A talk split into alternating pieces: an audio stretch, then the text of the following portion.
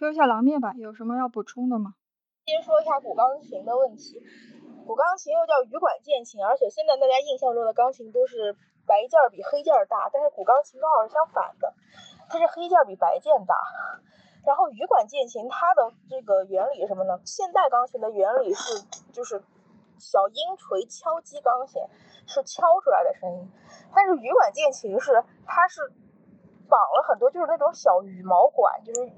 鸟不是有羽毛吗？然后它的根上面的管是非常硬的，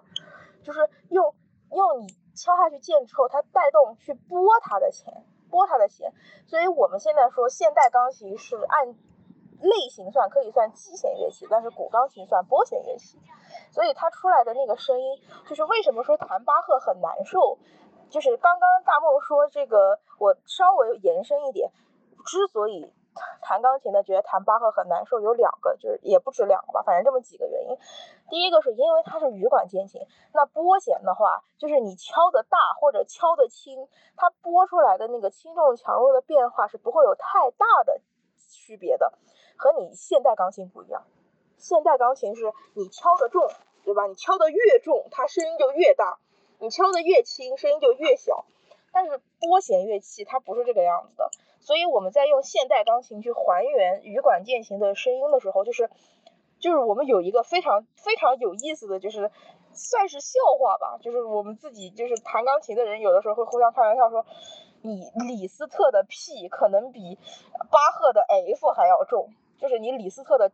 弱音可能比巴赫的强音还要强，所以你在巴赫弹巴赫的时候，你怎么在那个非常非常小的这个这个范围之内把三个 P 就是极弱啊，很弱，弱较弱，中中弱啊，然后强呃中强强，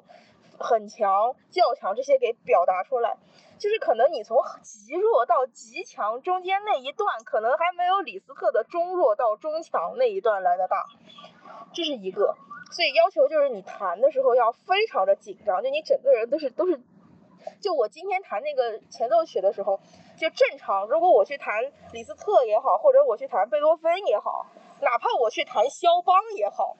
我踩那个踏板的时候都是比较轻松的。但是我弹巴赫的时候，我踩踏板，首先就是巴赫其实不太需要踏板的。我今天也说了，我是他是他是古典巴洛克，我是按比较浪漫一点的那种那种方式去弹的。所以一般巴赫不咋踩踏板，我我踩踏板，我今天踩踏板的时候，我平常正常弹其他的曲子踩踏板，我就是一整个前脚掌，特别是贝多芬和李斯特就咣咣踩，然后我今天踩那个踏板就是用大脚趾踩，特别的小心，极其的小心。然后还有一个就是刚刚大龙说就是弹的时候，就是两只手一起上一起下，其实真正巴赫弹他的创意曲和赋格的时候。难的不是一起上和一起下，一起上和一起下是最简单的。它难就难在，就是我刚刚不是说了，巴赫有二部创意曲，有三部创意曲，有四部创意曲，有五部创意曲。最离谱的是，它还有六部创意曲。那这个一二三四五六是什么意思呢？就是你如何在一首曲子中，在你两只手中分出几个声部，分出几个声部就是几部创意曲。二部创意曲就是你两只手分两个声部，什么叫分两个声部呢？就是两条主旋律。然后三部就是三条主旋律，四部就是四条主旋律，五部就是五条主旋律，六部就是六条主旋律，并且这几条主旋律是同时出现的。也就是说，你弹巴赫的赋格的时候，你任何一部拿出来单独都是一个旋律非常完备的曲子。但是你在同你要在两只手，在你有限的十个手指内把这个部给分出来。嗯，我讲的比较通俗一点，就是比如说我弹的最难的是四部，就是我要用两只手十个手指弹出四条主旋律，并且这四条主旋律同时存在，而且它们是就是它们的轻重强弱是不一样的。比如说一步强的时候三步就弱，然后二步强的时候四步弱，这样子就是分飞的。那么就相当于，比如说我需要把我的左手的。呃，小拇指、无名指和中指分出来是一步，然后把食指和大指分出来是另一步，然后右手也是啊，几个这这几个手指就大概分上这这一步这一步，然后每一步就是你弹的时候，老师会要求你每一步的旋律都要给我弹的让他听得清清楚楚。这个时候你的脑子就开始混乱了。这弹巴赫的曲子弹出来不难，但是弹出来都会混成一块铁板。难的是什么？难的是要你每一条线都听得非常的清楚、清清楚楚，这个才是它最难的地方。然后关于那个律的问题，就是呃，今天是大陆相当于把三分损益法重新讲了一遍，然后又讲了一下十二平均律。然后巴赫的，就是为什么我今天会想到说我要谈一下巴赫的十二平均律呢？因为巴赫的这个十二平均律，它的名字就是它的。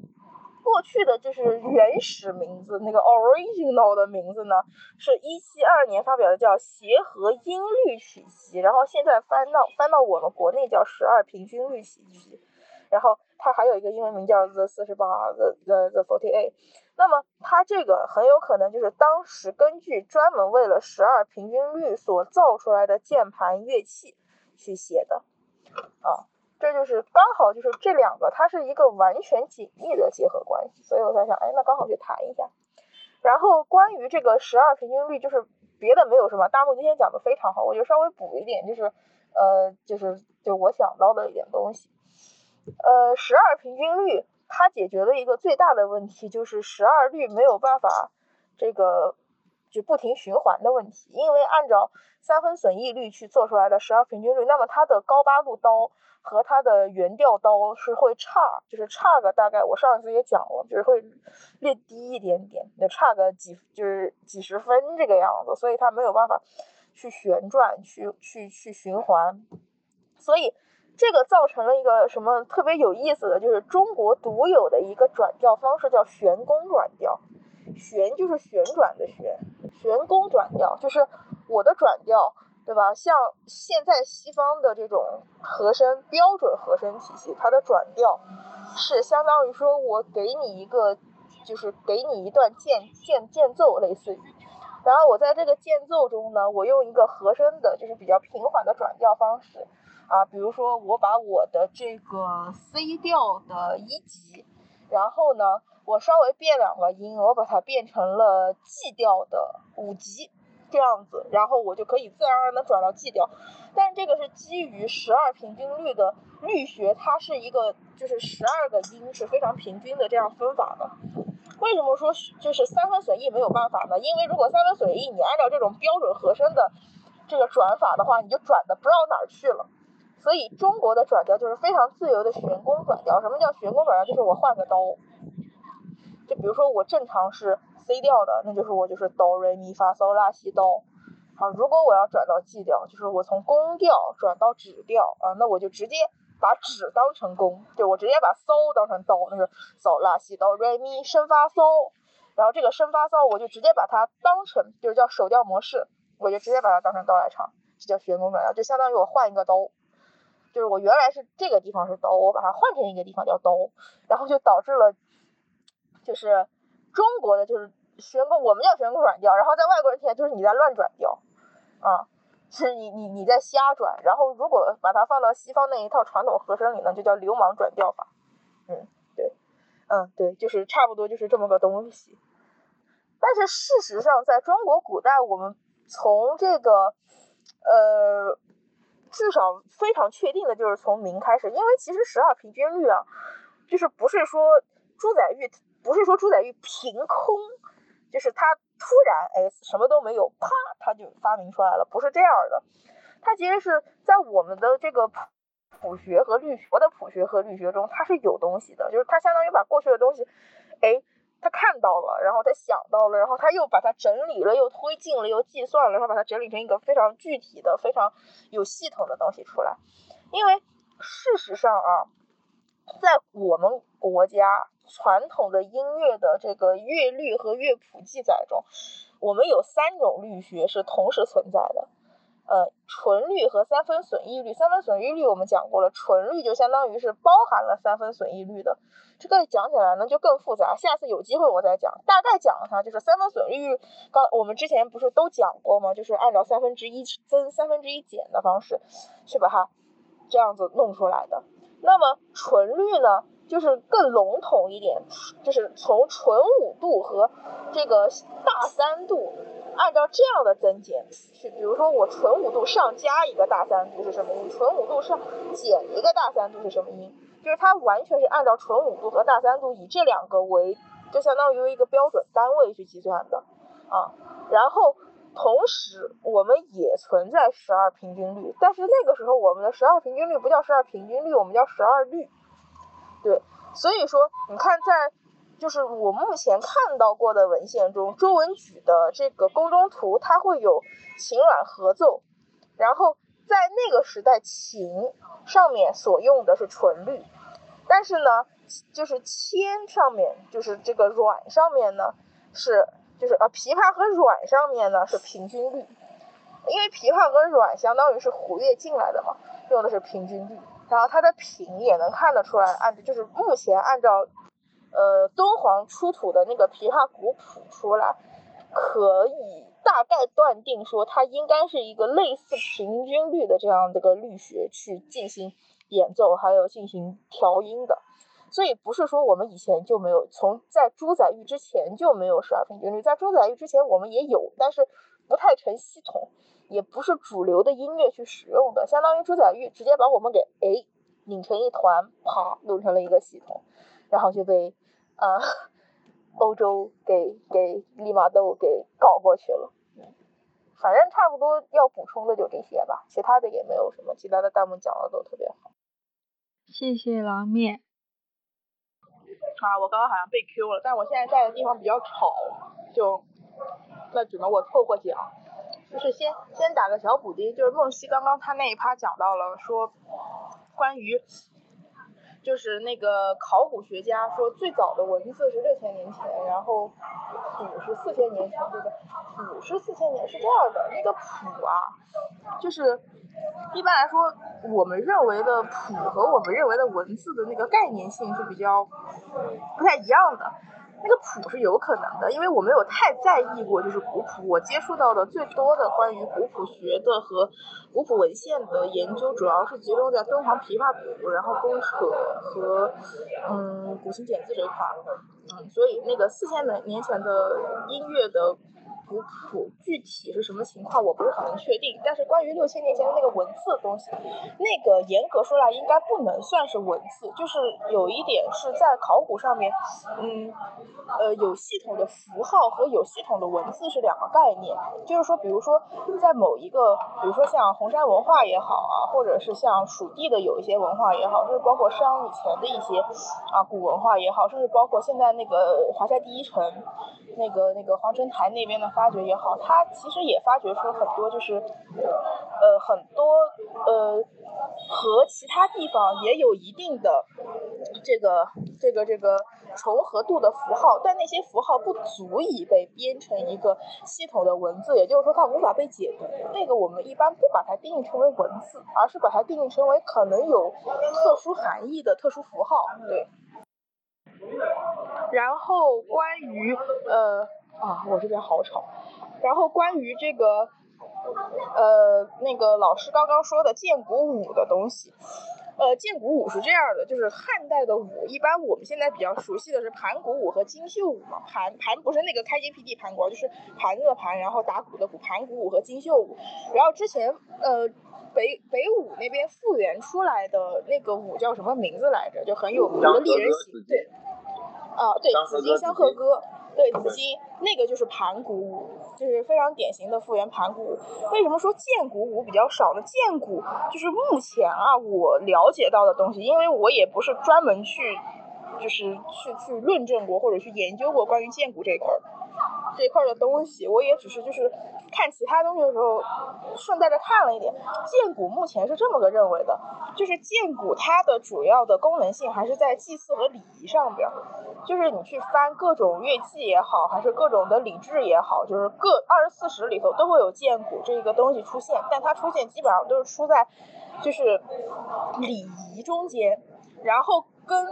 剑骨的娱乐性，或者说在就是把它算在百戏之内，或者把它算在舞蹈之内的，就只有目前只有汉画像汉汉画像砖这一块儿，而且汉画像这汉画像砖这一块儿，它也是少于盘古舞和金绣舞，甚至少于建舞舞这些东西的。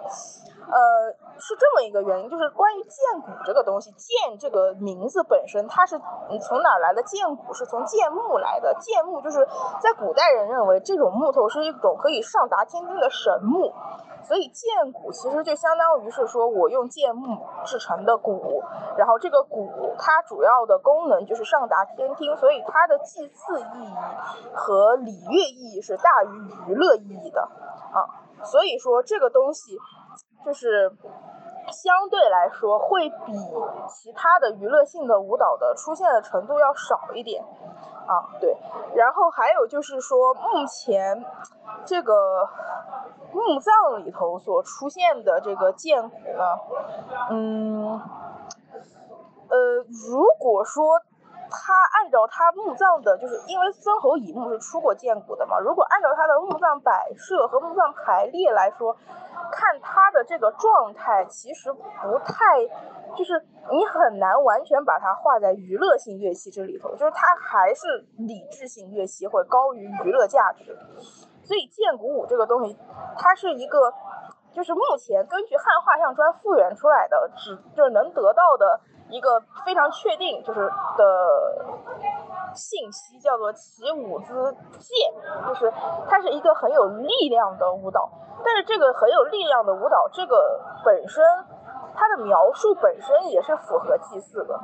嗯，因为之前我做另外的一些研究的时候，去搞礼制的时候，它就会就是。剑骨一般来说，它都是和哪些东西在一起出现的呢？像钟、